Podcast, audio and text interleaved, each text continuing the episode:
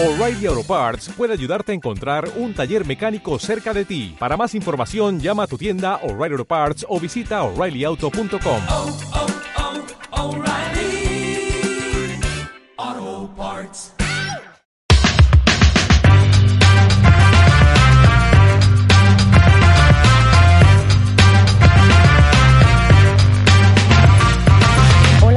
Hola, soy Ana Vallabriga, escritora a cuatro manos con David Zaplana de novelas de misterio. Bienvenidos, bienvenidas a mi podcast.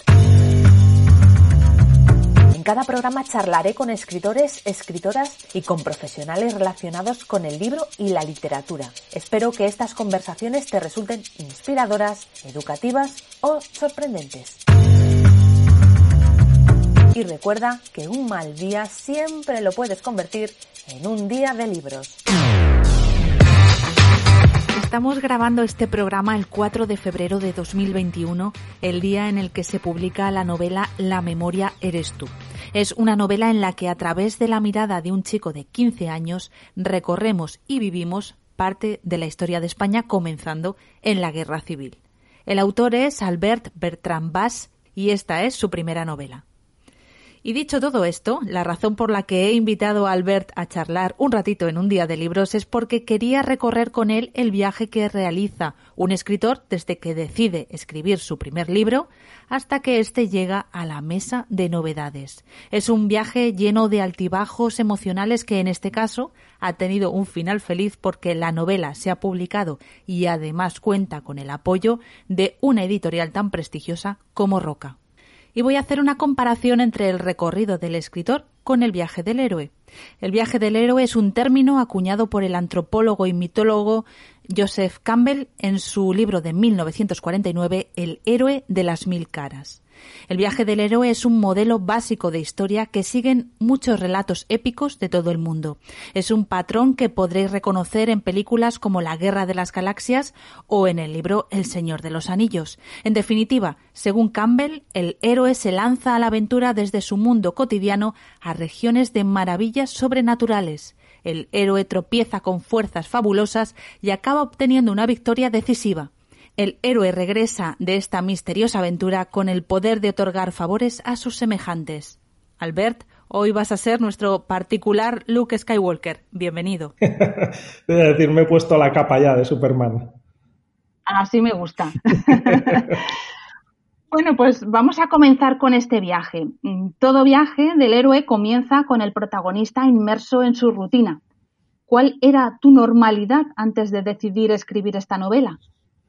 Pues eh, mi normalidad era que yo tenía mi, mi, pequeña empresa de comunicación, que la había montado, que estaba eh, tranquilito, haciendo cosillas por un lado, por el otro, haciendo trabajos también de freelance como creativo.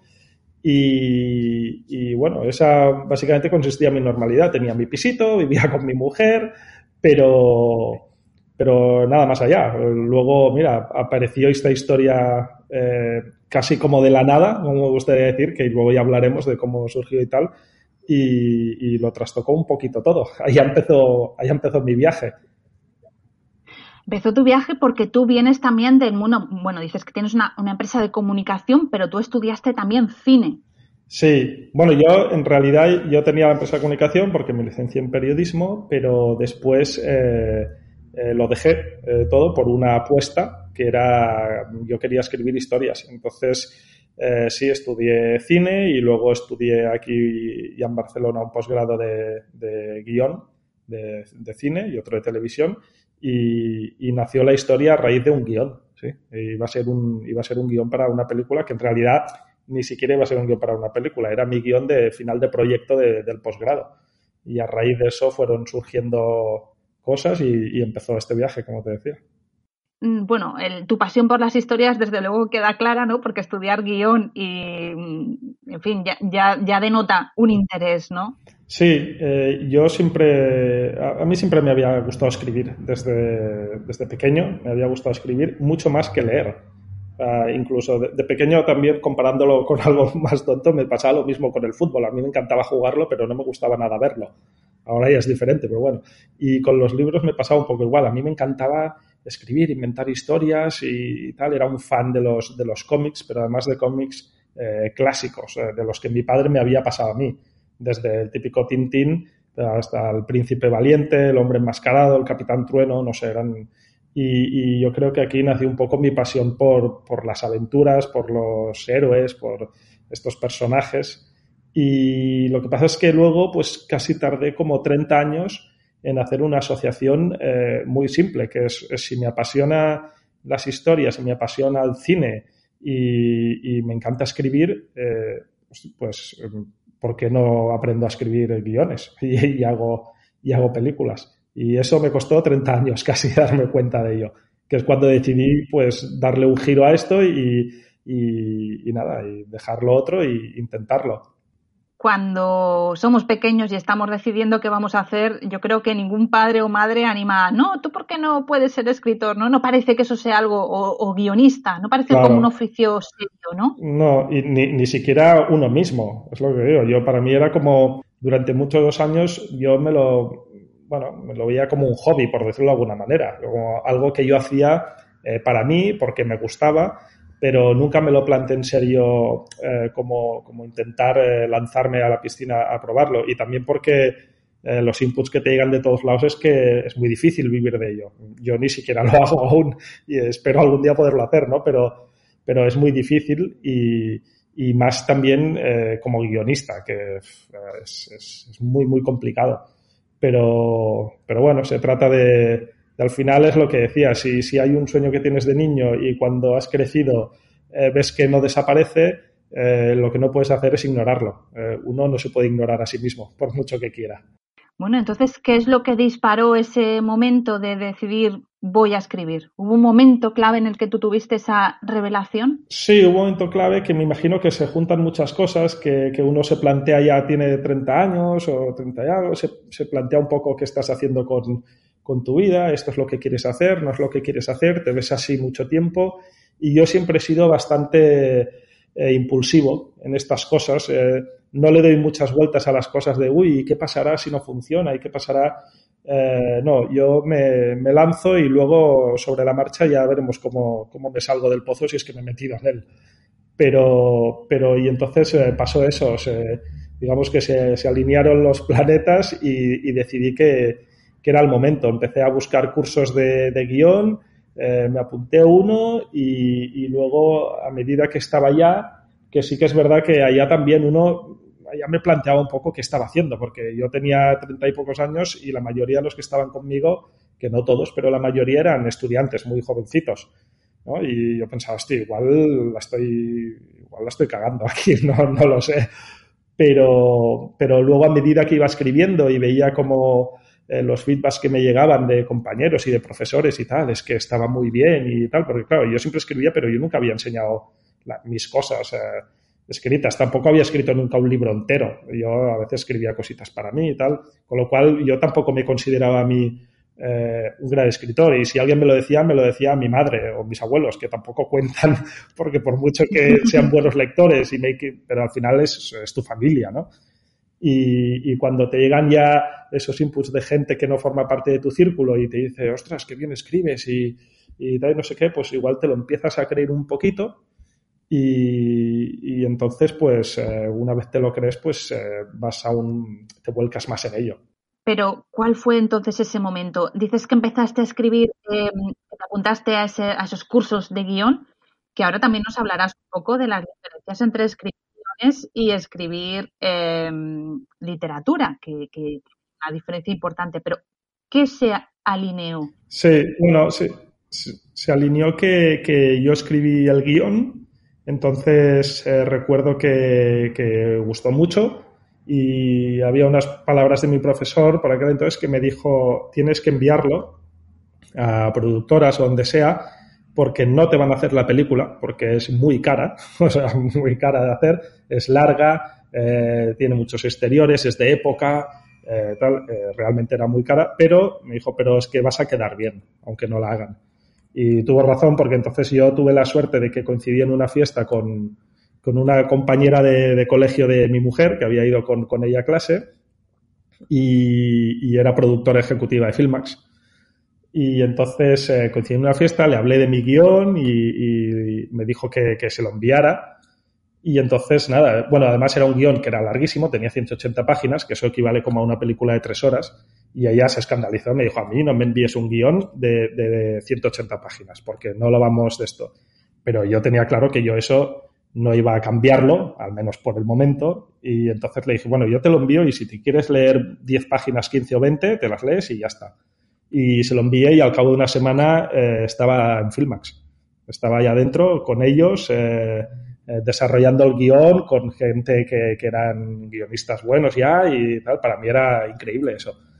Y, y bueno, se intentó, se intentó acortar, lo acortamos de hecho, pero luego seguía siendo un guion casi inabarcable y más para un guionista que acababa de salir del nido, como quien dice. Bueno, es que ni siquiera había salido porque aún estaba con el posgrado. Y, entonces, bueno, pero a raíz de eso eh, salieron muchas cosas, en Filmax me ayudaron mucho y me invitaron a que esa historia no se podía quedar en un cajón encerrada y que, y que eso tenía que escribir el libro o hacer algo con eso. Y entonces eh, pues si tardé unos dos años en escribir el guion, pues el libro, entre otras cosas que iba haciendo de freelance, de, de, publicidad y tal, pues lo iba escribiendo y tardé como otros cuatro años más y hasta que lo cerré. Pero bueno, veían posibilidades, sin embargo, después el proyecto como guion se quedó ahí sí. parado. Sí, porque claro, es que en el cine entran tantos factores que fíjate que incluso aunque el propio eh, director de la productora eh, o los propios productores ejecutivos estén enamorados de la historia, eh, puede llegar a ser un quiero y no puedo. Porque es que es una apuesta muy arriesgada, es, hay mucho dinero eh, por medio y, y, y, tampoco era un tipo de película que por mucho que les encantara a ellos no, no era un formato Filmax que ahora se están abriendo mucho más a muchas otras cosas, pero entonces no, no entraba dentro del perfil de películas de tal y aún así se intentó, con lo cual ya, ya dijo mucho. Pero es que es lo que te digo, entran muchos factores, muchísimos.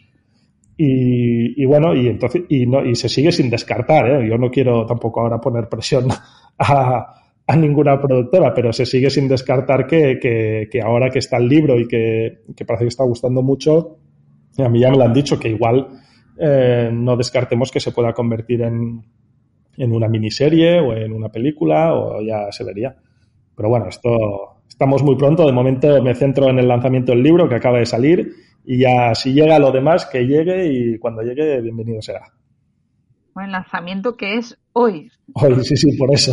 Aquí yo hablando de películas y, y, y tengo el libro recién salido del horno. Pero bueno, ¿cómo hiciste ese cambio eh, de, de, de, un guion a pasarlo a, a, una, a una novela? Bueno, a ver, es que a mí ya me, de, me dijeron que, que, tenía una forma de escribir guiones muy, muy novelada. ¿No? Ya, ya de por sí no, los guiones suelen ser a veces, muchas veces, no siempre, pero son más escuetos y más directos y algo más, eh, más fríos, porque uno no puede poner florituras. Cada página es, es dinero.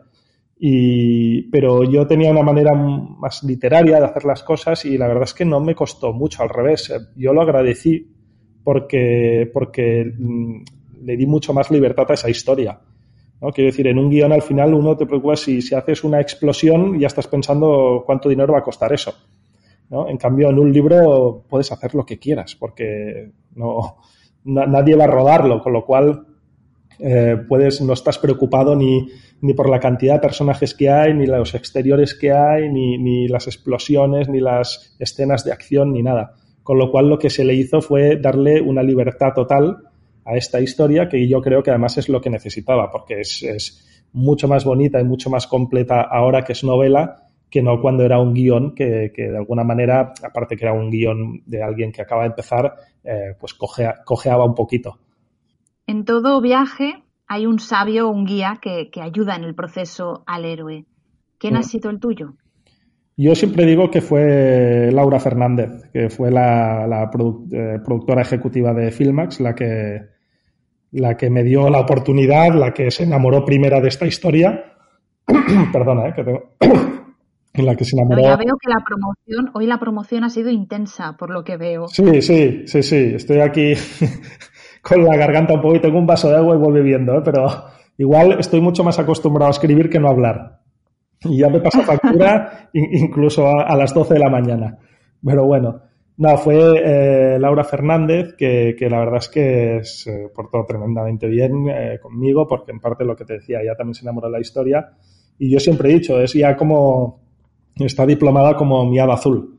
Yo era como Pinocho y tenía madera de escritor y ella me convirtió en un niño de verdad, por decirlo de alguna manera. Y, sí, sí, porque fue ella además la que me aportó esa confianza de, ostras, si toda una productora creía en esta historia, eh, ¿cómo no iba a creer yo como para llevarla a cabo, no? Y, sí, fue muy importante en el, hablando del desarrollo de este, de, este libro. Um, luego también, evidentemente, tengo a mis padres que, que bueno, confianza ciega, evidentemente, seguimiento, eh, mi madre es una grandísima lectora de estas que tiene, que, que, ni se la ve porque tiene todos los libros en la mesita de noche y que ella me dijera también eh, que esa historia valía mucho, pues también me, me impulsó. Uh -huh. Porque además es una historia que, que, bueno, que tiene mucho que ver con tu familia, ¿no? Sí, tiene mucho que ver con mi familia, con, eh, con mi abuelo sobre todo, porque bueno, esto no te lo he dicho antes, pero este guion, cuando yo empecé en, en guion, iba a tratar sobre otra cosa. Esto iba a ser un guion, eh, mi idea inicial cuando empecé no tenía nada que ver. En realidad yo tenía un guion que iba a ser de un, de un anciano al que desahuciaban y, le acogían unos estudiantes que vivían en el piso de enfrente. Y entonces era un poco, tenía ese que que tiene este libro, que era un poco hablar de esa memoria histórica, de cómo ese anciano con esos estudiantes, que además cuando lo escribí igual era hace ocho años, con lo cual estábamos en un momento eh, político complicado también y tal, y, yo quería estudiantes de diferentes zonas de España y como un anciano que ha vivido eh, lo que vivió, ¿no? eh, la guerra civil y todo eso, pues les hacía entrar un poco en, razón o, les, a través de sus recuerdos y tal, esos niños aprendían, esos estudiantes aprendían un poco pues el valor de todo lo que uno dice y lo que, y lo que calla y todo. Y, como un ejercicio de clase, un día se nos, para salir de la zona de confort, se, se les dio un vuelco a las historias. Siempre digo, pues el que, el que tenía una película sobre el espacio, el profesor le dijo que hiciera un western. Y el que tenía una película que era una comedia, pues la tenía que transformar en drama. Y yo que tenía esta película, a mí me dijo que él quería saber quién era eh, ese anciano. Quería saber cuál era su vida. Y yo me fui a casa y a la semana siguiente volví con este párrafo, que es el que, eh, que es la base de toda esta novela, el párrafo famoso que sale en la contraportada y que resume un poco eh, toda la historia, el que empieza con mi nombre es Homero, he cruzado los Pirineos a pie con 15 años, etcétera pues este, este párrafo es el que marcó el inicio. Y cuando lo leí en clase, todo el mundo eh, estuvo de acuerdo en que tenía que dejar la otra historia y centrarme en ese párrafo y escribir un, un guion sobre eso.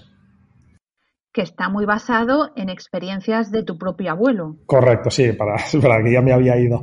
Que está basado en experiencias de mi propio abuelo, porque sí que hay muchas cosas en este libro que, que son anécdotas, eh, recuerdos de mi abuelo y del hermano de mi abuelo, que, era mayor que él y por lo tanto en su, memoria aún recordaba más cosas que mi abuelo, porque yo hablo de Homero que tiene 15 años, mi abuelo por aquel entonces tenía 11 y era más pequeño, entonces hay algunas cosas que a él, pero su hermano sí que eh, se acordaba mucho y además lo dejó por escrito, algunas vivencias y algunas anécdotas y, y esos viajes y cómo huyeron de, ellos vivían en Manresa y cómo se fueron al exilio y mi abuelo se puso muy enfermo y fueron acogidos por una por unos eh, campesinos, unos eh, granjeros que vivían en la montaña. Y hay varias varias partes como que eh, mi abuelo durmió en el coche de Franco, no hizo el amor como explico en el libro, pero sí que durmió, hizo la siesta, su padre estuvo encerrado en el buque Uruguay, bueno, hay, hay escenas, hay recuerdos, hay anécdotas que son las que él me ha ido explicando y que luego yo pues eh, uso para, para ponerle aún más, más picante. Yo las ficciono un poco. Cojo esa parte real y luego me la, me la llevo a, un poco a mi terreno. ¿Fue difícil eh, el hecho de documentarte para escribir todo esto, aparte de la información que tú tenías? Fue divertido y, y fue complicado también en momentos porque, porque es eso, yo tenía que situar a mi personaje en, en momentos concretos eh, de la historia. Y tenía que llevarlo allá, eh, no por arte de magia, sino que tenía que llevarlo allá con, una coherencia, con un, con un, hilo y con un contexto detrás que, que, le acompañara. Eh, pero fue muy divertido porque es eso, si yo en ese párrafo ponía que, que mi personaje conoció a Hemingway, pues entonces me informé sobre Hemingway, en qué año podía estar en, en Barcelona, dónde pudo coincidir, eh, lo mismo con Machado, que, algunas cosas yo ya tenía la historia hecha y, surgieron eh, de la nada. Quiero decir, un día estaba viendo un documental, es lo que pasa cuando escribes algo durante muchos años. Día estaba viendo un documental y, descubrí que Antonio Machado había estado en Barcelona en la misma época que, que mi personaje, ¿no? Entonces pensé, ostras, pues tengo que, tengo que meter también a Antonio Machado. Y, así con, con, acontecimientos y con personajes. Y fue muy divertido. Solo se trataba de investigar un poco sobre ellos o sobre fechas en concreto y, bueno, sí, sí, y, alimentarme de ellas. ¿Has leído muchos libros para escribir el tuyo? Eh, pues no, aquí viene casi mi parte de vergüenza que yo no soy un, un gran lector. Eh, sí que me, a ver, no soy un gran lector de novelas. Leo, leo cosas para informarme, para documentarme y tal, y sí que evidentemente leo novelas, pero no, no soy de esa gente que tiene un libro siempre entre las manos. Eh, yo me engancho y me engancho mucho, pero luego puedo estar un tiempo sin leer. Eh, no sé, yo me, me, alimento un poco de todo lo que, de lo que veo, ya sean películas, sean series, sean cosas por la calle, sean ideas que me apunto constantemente. Eh, sí, pero, pero pero no, de novelas tampoco, no te creas.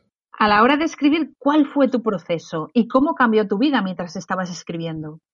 Aunque si dices que duró muchos años, me imagino que ya, no sé, si cambiaría tanto, ya se formó, ya se, ya fue un modo de vida. Sí, a ver, bueno, es lo que te digo, como al principio uno nunca sabe dónde va con, con esto y con esta historia. Eh, suena muy manío, muy típico, pero, pero es cierto que cuando la escribes, no la escribes pensando en, en que esto se va a publicar y que va a ser un, sobre todo el primero, claro.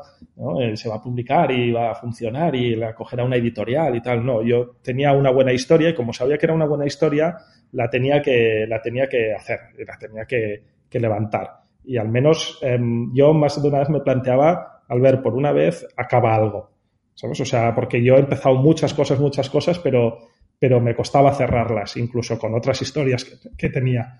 y, y entonces me, me forzaba a hacerlo y a, y a, meterme en ello y hay un momento que, que, que, que, ya vas solo, o sea, que ya has cogido una inercia, vas tirando y luego ya te pasa lo contrario, que es que no es que no puedas cerrarla, sino que no quieres porque tienes tanta cosa ya que, que siempre te aparecen, como lo que te comentaba de Machado, ¿no? Siempre te aparecen nuevos elementos que puedes incorporar a la historia y tal y hay un punto que dices, eh, no, no, o sea, freno y, y lo cierro y, y sea lo que Dios quiera, pero, pero sí, sí, iba, iba un, poco así. No me cambió tanto la, la, vida y no sé si me cambiará a partir de ahora, que es, que es, lo importante casi, pero de momento, a ver, me ha cambiado la vida, pero porque es la vida misma, porque eh, nos cambia a todos. Quiero decir, yo empecé el curso de guion al principio que, que estaba con mi mujer eh, viviendo y ahora sale el libro eh, seis años después o siete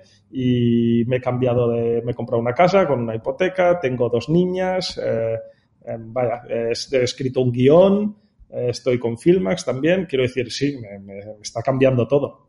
Mm. Y veremos lo que pasa a partir de ahora. Eh, cuando estás escribiendo una novela tienes que invertir mucho tiempo, ¿no? Y hay veces que hay cervezas o cafés que no tomas con amigos y con dos niñas pequeñas me imagino que alguna vez tu mujer te habrá dicho, la excusa de escribir ya no me vale, hay que cambiar pañales. Sí, sí, sí, a ver, yo ahora va a sonar muy mal, pero yo soy un padrazo. yo me encanta estar con, con, mis hijas y se me cae la baba y, una de las ventajas que me ha dado esto es poder pasar tiempo también con ellas. Sí que es verdad que luego llegan momentos que, que mentalmente cuando estás escribiendo mucho eh, estás disperso cosas de quedar igual con, para ir a comer con mi familia, con mi mujer y mis suegros y tal, no sé qué, y de alguna manera yo estar con mi cabeza en mis mundos. ¿no? Pero la gente que te quiere y que está a tu lado lo entiende perfectamente, sabe la apuesta que has hecho y a mí es que eh, no se puede escribir algo así sin, sin la ayuda de, de, todos y de todo lo que te rodea. Y en eso yo estoy encantadísimo. Y eso ya lo amplió no solo a familia, sino a amigos míos. Eh, bueno, me he sentido siempre muy, muy, muy, muy arropado en ese aspecto. Y luego he tenido la suerte de, de, eso, que al estar también arropado por amigos y familia, em, yo sabía que si a lo mejor me iba a escribir una semana eh, fuera eh, o dos, eh, mi mujer estaba bien y estaba con, con su familia y estaba con, con, gente y tal, y yo podía centrarme en lo mío. Que habría sido muy angustioso tenerme que ir y saber que ya estaba sola con, con las niñas, por ejemplo. No sé si habría podido. Y oye, esta parte a mí me interesa mucho. Esto de los retiros de escritores, eso no lo he hecho nunca, pero me suena, vamos, a música celestial. Sí, bueno, yo es que una de las partes por las que quería ser escritor desde pequeño era porque me encantaba eso. Decía, qué chulo irte allá. Y yo siempre, a mí, el, el estar solo, que no el sentirme solo, sino el estar solo, siempre me, me ha gustado. Eh, cuando uno puede elegir eh, cuándo estarlo, es muy bonito. Si lo estás porque no quieres, eso ya es un problema pero si puedes elegirlo es perfecto. Y a mí me encantaba el hecho este de, hay veces que necesitas em, eh, irte, porque a mí, por ejemplo, me pasa, y yo creo que a mucha gente que escribe, que cuando empiezas a escribir mejor, igual es cuando llevas seis horas sentado delante del ordenador. Y, y en el día a día, si yo me ponía a escribir a, me las 11 de la mañana o a las 10 y tenía que comer y paraba y luego eh, seguía y luego eran las 7 y me tenía que ir a casa porque a lo mejor mi mujer se tenía que ir o aún no había llegado del trabajo y la chica, la canguro, eh, se nos iba y cortaba todo. ¿no? Y entonces, y, hay veces te ponías muy nervioso porque estabas tan metido, tan metido, que dices, igual si sigo ahora, eh, me como 30 páginas del, del, tirón porque, porque estoy súper inspirado. Eh, lo que decían eso de eh, uno no debe escribir cuando está inspirado. Tú ponte a, trabajar y a escribir y espera a que llegue. Y si no llega, sigue escribiendo, que ya llegará. Y, es un poco eso. Y el hecho de estos retiros, pues va muy bien porque, porque pierdes un poco la conexión con el mundo, entras totalmente en el tuyo y luego que no hay horarios. O sea, yo a lo mejor me iba a dormir a las 5 de la mañana, me levantaba a las 12 eh, desayunaba y me ponía a escribir seguido hasta las 10 de la noche, veía una película, luego si quería me iba a dormir o si quería seguía, era un desorden completo, que no puedes hacerlo mucho tiempo, pero esto se hace cuando tú ya tienes la historia en la cabeza bastante construida. Y entonces hay un punto que dices, vale, ahora toca, em, toca darle mucho y ahora toca escribir mucho, mucho, mucho. Y entonces es cuando por suerte podía hacerlo. Además tengo la casa de mis padres allá colgada en la montaña y no hay nada mejor que eso. Me ha encantado, ¿eh? Voy a hablar con tus padres a ver por cuánto me la alquilan. No sé si mi marido estará muy de acuerdo, pero todos hablarlo. Bueno, habla conmigo, que igual te hago un pequeño descuento y todo. Ah, vale, vale, vale. Pues nada, aquí quedamos emplazados.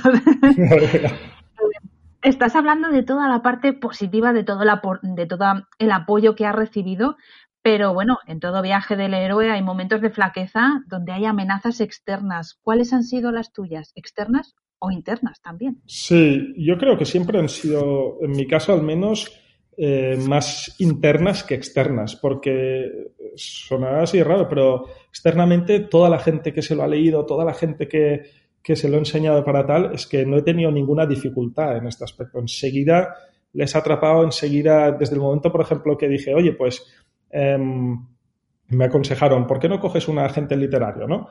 Dije, ah, pues, pues vale, pues, uy, pero esta va a ser complicada porque no recibe, ya no quiere a más, ¿eh? pero, pero bueno, se lo enviamos, vale, pues se lo envío. Y al cabo de dos días me contestaron, nos encanta, te queremos representar, tal, no sé qué. O sea, en ese aspecto, digamos, externo de ayudas, eh, lo tenido muy fácil, porque luego también la, la gente literaria, al cabo de dos semanas, ya me enviaba ofertas de diferentes editoriales y que, estaban dispuestas y tal. O sea, fue eh, realmente, a ver, no sé si decir fácil, pero fue un placer así. Internamente ya es otra cosa, porque internamente pasas eh, momentos hasta que la cosa eh, no está acabada y llena, pasas momentos mm, difíciles y de muchas dudas, pero es lo que comparabas tú con el viaje del héroe. Al final, lo que no te mata te hace más fuerte, ¿no? Y aprendes un poquito de, de todo y hay días que escribes 50 páginas y no te sirve ni una y piensas que eres un desastre, que, que, estás haciendo con esto, que cómo puedes llevar eh, igual tres meses escribiendo una cosa, tres meses que has tirado, porque además tu mujer está embarazada, eh, va a venir una niña en camino, y tú en vez de estar ganando dinero eh, como deberías estar haciendo, em, pues estás aquí intentando cumplir un sueño que por momentos te parece hasta ridículo. Y, son situaciones em, complicadas, sí. Sí, sí. Bueno, también habrá momentos de momentos muy felices, ¿no? Que, ¿Cuál ha sido quizás el momento más emocionante de todo este periplo? Uf, eh, hombre, yo creo que el momento más emocionante, a ver, cuando, cuando me llegó la primera oferta. Yo me acuerdo que estaba, estaba comiendo con, mis padres, con mis suegros, eh, mi mujer, bueno, no por nada, no celebramos nada, simplemente nos, nos fuimos a comer y además estaba en un restaurante japonés sin cobertura y me acuerdo que salí, eh, cuando salimos de comer me llegó un mensaje y era mi gente de Italia que me acababa de enviar un email diciendo que, que teníamos la primera oferta sobre la mesa y ahí es cuando me di cuenta que, esto iba un poco en serio. Y me acuerdo que además eh, yo volvía solo en coche porque los otros seguían caminando y metí unos gritos dentro del coche que creo que no he hecho en mi vida.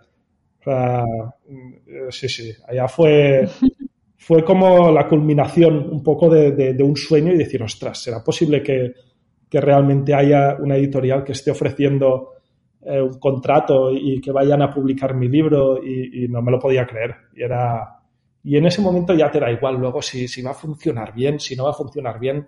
Allá ya, ya has llegado. A, de alguna manera has llegado a la meta. Luego ahora estoy en otro proceso que es como empezar otra carrera, ¿no? Pero, pero en ese momento fue, fue un subidón. Fue, fue de lo mejor que he vivido. Sí, sí. Y después ya cuando firmas con, bueno, con Roca, en este caso, hubo varias editoriales que pujaron por el libro, finalmente quedaste, te quedaste con Roca. Sí. Em, ¿Cómo fue el proceso de, edición? Bueno, mira, fue, fue, eh, fue todo muy complicado y lo entenderás por, por la situación en la que vivimos, porque me acuerdo que la misma semana que me tocaba venir a firmar con Roca, fue la misma semana que nos confinaron a todos en las casas, con lo cual no pude venir a firmar. Eh, me moría ganas de, conocerlos y de venir aquí, porque además mm, parte de que eligiera yo esta editorial es porque eh, la sentía muy cercana eh, y algo muy, muy familiar y, la implicación de, Blanca que, que, se volcó con, esta historia y que, no sé, desde el momento que la propia fundadora de la editorial se enamora tanto de tu historia, y haces esfuerzo, em, pues a mí me, em, bueno, ya decidí por eso. Básicamente decidí, era una cuestión de, feeling, porque además yo me acuerdo que le preguntaba a mi agente y ella no quería, no quería decirme nada, porque no quería influenciarme, por decirlo de alguna manera, ¿no? Y me dijo, no, no, esto tienes que ser tú y yo luego ya te diré lo que me parece o lo que no, tal. Y sí, sí, y decidí esta editorial y luego, claro, pues eh, todo el proceso, yo me acuerdo que si no me equivoco, firmamos, o me llegó esto en febrero de, del año pasado, o sea, hace casi un año. Y, claro, pues mira qué año ha sido. O sea, ha sido todo un año complicadísimo de, estar en casa, con lo cual eh, todo lo que ha sido la edición del libro, pues la he vivido un poco a, distancia, con, con mails, con videollamadas. Eh, y bueno, un poco atípico, pero como tampoco conozco cómo sería sin lo otro, yo de momento solo he escrito un libro en, pandemia. No, no, conozco el otro mundo. bueno, por lo menos has pasado todo el confinamiento con una ilusión. Eso sí. Eh, bueno, es que a mí me, yo siempre digo, a mí hay un punto que te da cierta casi vergüenza decirlo, pero a mí este último año ha sido, si no el mejor año de mi vida, de los mejores lo que digo, yo, yo he tenido, he cerrado el guion con firmas, he confirmado el contrato del libro, em, me he cambiado de casa, he comprado una casa, he tenido una hija que nació en mayo. Em, ha sido un año muy, muy, muy completito. Y, claro, luego veía todo lo que pasaba y hasta te sientes un poco mal porque, porque yo estoy feliz de la vida y, además tengo la suerte de que eh, mi gente cercana, incluso mi abuelo que aún vive con 95 años, está sano y no, y no ha pasado nada eh, que haya que lamentar. Em, y entonces, claro, pues he tenido una suerte tremenda, aunque suene raro eh, decirlo en estos tiempos. Sí, bueno, también da un poco de esperanza, ¿no? El pensar que todavía pasan cosas buenas. Totalmente. Sí, sí, sí, es que es, que es así, se ha de servir un poco para eso. Yo creo que a veces nos olvidamos cuando, cuando vemos las noticias por la noche o cuando leemos y, tal, parece que en el mundo no pasen cosas buenas y cada día pasan cosas buenas y, muchas. Lo que pasa es que no les damos el, bombo que, que, le damos al otro, ¿no? Pero, pero sí, sí, evidentemente está todo lleno de cosas buenas. No, como tú eres periodista, ¿no? Lo que se suele decir de que una buena noticia no es noticia. Exacto. no, no, está claro, está claro. Y, y, no sé, supongo que es así por, por no porque los periodistas lo hayan decidido, sino porque al final parece que vende más, lo que no acabo de entender yo. Igual nos cansaríamos enseguida de las buenas noticias, pero hoy en día, de vez en cuando, no estaría mal eh, soltar alguna. Y no a modo de guiño final en un telenoticias, sino, em, no sé, que sean noticias de verdad, que, que pasen cosas, que nos dé un poco de esperanza a todos y más hoy en día. Porque es que, hija, parece que estemos aquí muriéndonos poco a poco. Tu historia es una buena noticia. Yo creo que al final para lo que nos deben servir es para inspirarnos y yo creo que tu historia es muy inspiradora. Eh, ya has comentado algunas cosas, pero una vez concluido el viaje, el héroe no vuelve a ser el mismo. ¿En qué has cambiado? Pues espero que en muy poco o en nada, porque yo siempre he sido muy, muy tranquilito, muy, muy normal, no, no sé si decir tampoco humilde, pero pero no, pero yo soy muy de estar con los míos, muy de estar eh, en casa, de estar con mi familia y, por ahora no, he cambiado y espero no cambiar. Y como lo tengo bastante presente, em, por mucho que esto vaya genial y tal, yo creo que, es que yo soy muy feliz como soy y estoy muy feliz con lo que tengo, incluso antes de, haber escrito este libro. Yo siempre, no sé si será... Em, lo que me han enseñado mis padres o, qué, pero yo siempre me he planteado la vida como algo muy divertido, que, tienes que disfrutarlo y, va a seguir siendo así, pase lo que pase con esto. ¿Ha leído tu abuelo el libro? Lo ha leído, fue el primero prácticamente. Cuando acabamos justo con la, con la corrección ya, eh, yo tenía el manuscrito y, y, mi abuelo llevaba meses sin verlo porque, porque no lo podía ver y fui a su casa y desinfecté incluso el manuscrito, mascarilla en mano casi, manteniendo muchas distancias porque me daba miedo. Digo, a ver si ahora he escrito yo un libro de su vida y por mi culpa ahora se, la, voy a quitar casi. Y porque da, miedo al final cuando, ves a gente eh, mayor y 95 años y con todos esos virus por allá y tal, digo, pobre, que, no, que no pase nada. Pero se lo llevé a casa y me hizo mucha gracia porque porque yo se lo llevé con toda la ilusión y él que es tan así eh, me dijo, ay, qué bien. Y dice, bueno, dice, ahora me estoy leyendo el libro de la Raola. Y dice, cuando lo acabe, ya el, de, el del Rich, bueno, no, me acuerdo cuál era el del Rich, algo así, pero dijo, cuando lo acabe ya, ya me lo leeré y pensé, joder, o sea, ni que cada día escribieran un libro sobre tu vida, un poco, pero, pero nada, se sobró un poquito porque luego al cabo de dos días eh, me llamó diciendo que ya iba por la mitad, que había dejado el libro de la Raola porque le estaba encantando y que qué manera de escribir y que todos los libros que él lee, por mucho que le gusten, siempre hay partes que son como más largas y se le hacen más, más pesadas y que este libro era una velocidad constante y que no podía parar de leerlo y que le estaba encantando. Eso sí, me dijo, oye, pero yo no he hecho el amor en el coche franco. Y dije, ya, ya, ya, ya lo sé, ya sé que tú solo hiciste la siesta. Dice, pero ahora se van a creer que, digo, no se lo van a creer, no te preocupes, que yo diré que tú hiciste el amor en el coche franco, que solo fue una siesta. Bueno, queda dicho, queda dicho. Queda dicho, queda dicho. Bueno, oye, ¿te consideras más escritor que guionista o es compatible?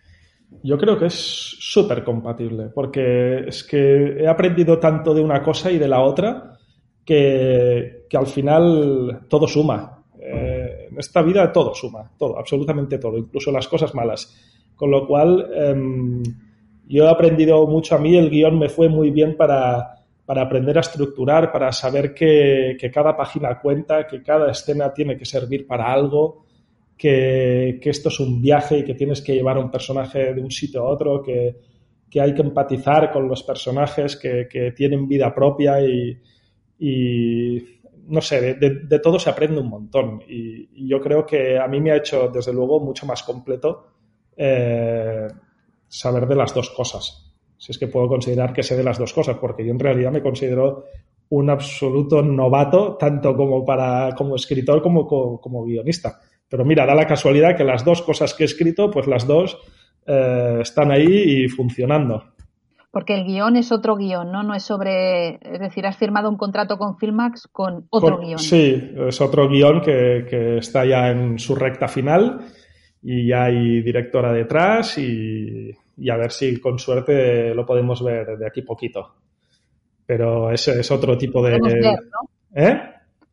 Lo podemos ver. Lo podemos ver, sí. Lo, podremos ver de, de, aquí poquito la película, a ver si, si con suerte eh, y no hay muchos problemas, eh, el año que viene ya, ya la tenemos por aquí. Veremos. Tampoco quiero meter presión ahora a la productora ni a la directora. Ya la diferencia entre el guion y el libro es que el guionista es la, la primera piedra eh, de todo un proyecto gigantesco donde forman parte productores, directores, actores, montadores. Bueno, es, es todo un una fábrica y yo soy esa primera piedra, esa guía, que por eso se llama guion, porque no deja de ser una guía para todos los demás. Y, en cambio, pues un libro es, eh, es, casi lo opuesto, eres lo primero y, lo último, casi. Bueno, hoy se publica el libro, hoy empieza su andadura, pero bueno, queda, queda mucho. Ahora ya depende un poco de, del libro, ¿no? Y de la promoción. Tu trabajo ya mi trabajo ya y ya está, sí, ahora que trabajen otros ya, que ya les toca. Ya, no, no, yo, yo encantado ya, ya está el libro y ahora lo único que deseo, eh, el otro día escribía un, artículo que me pidieron y, y, lo acabé con algo que decía que no dejaba de ser una sensación agridulce porque, porque este libro durante muchos años ha sido solo mío.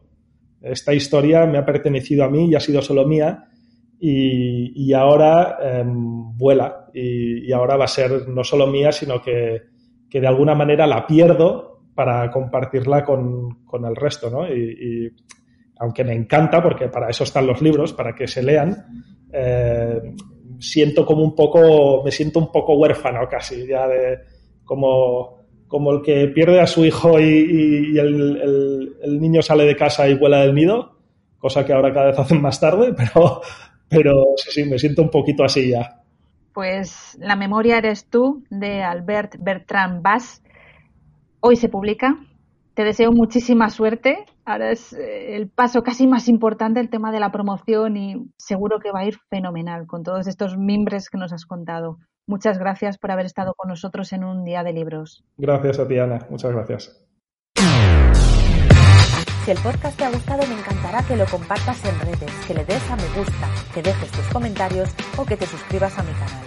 Te espero próximamente en un nuevo capítulo de Un Día de Libros.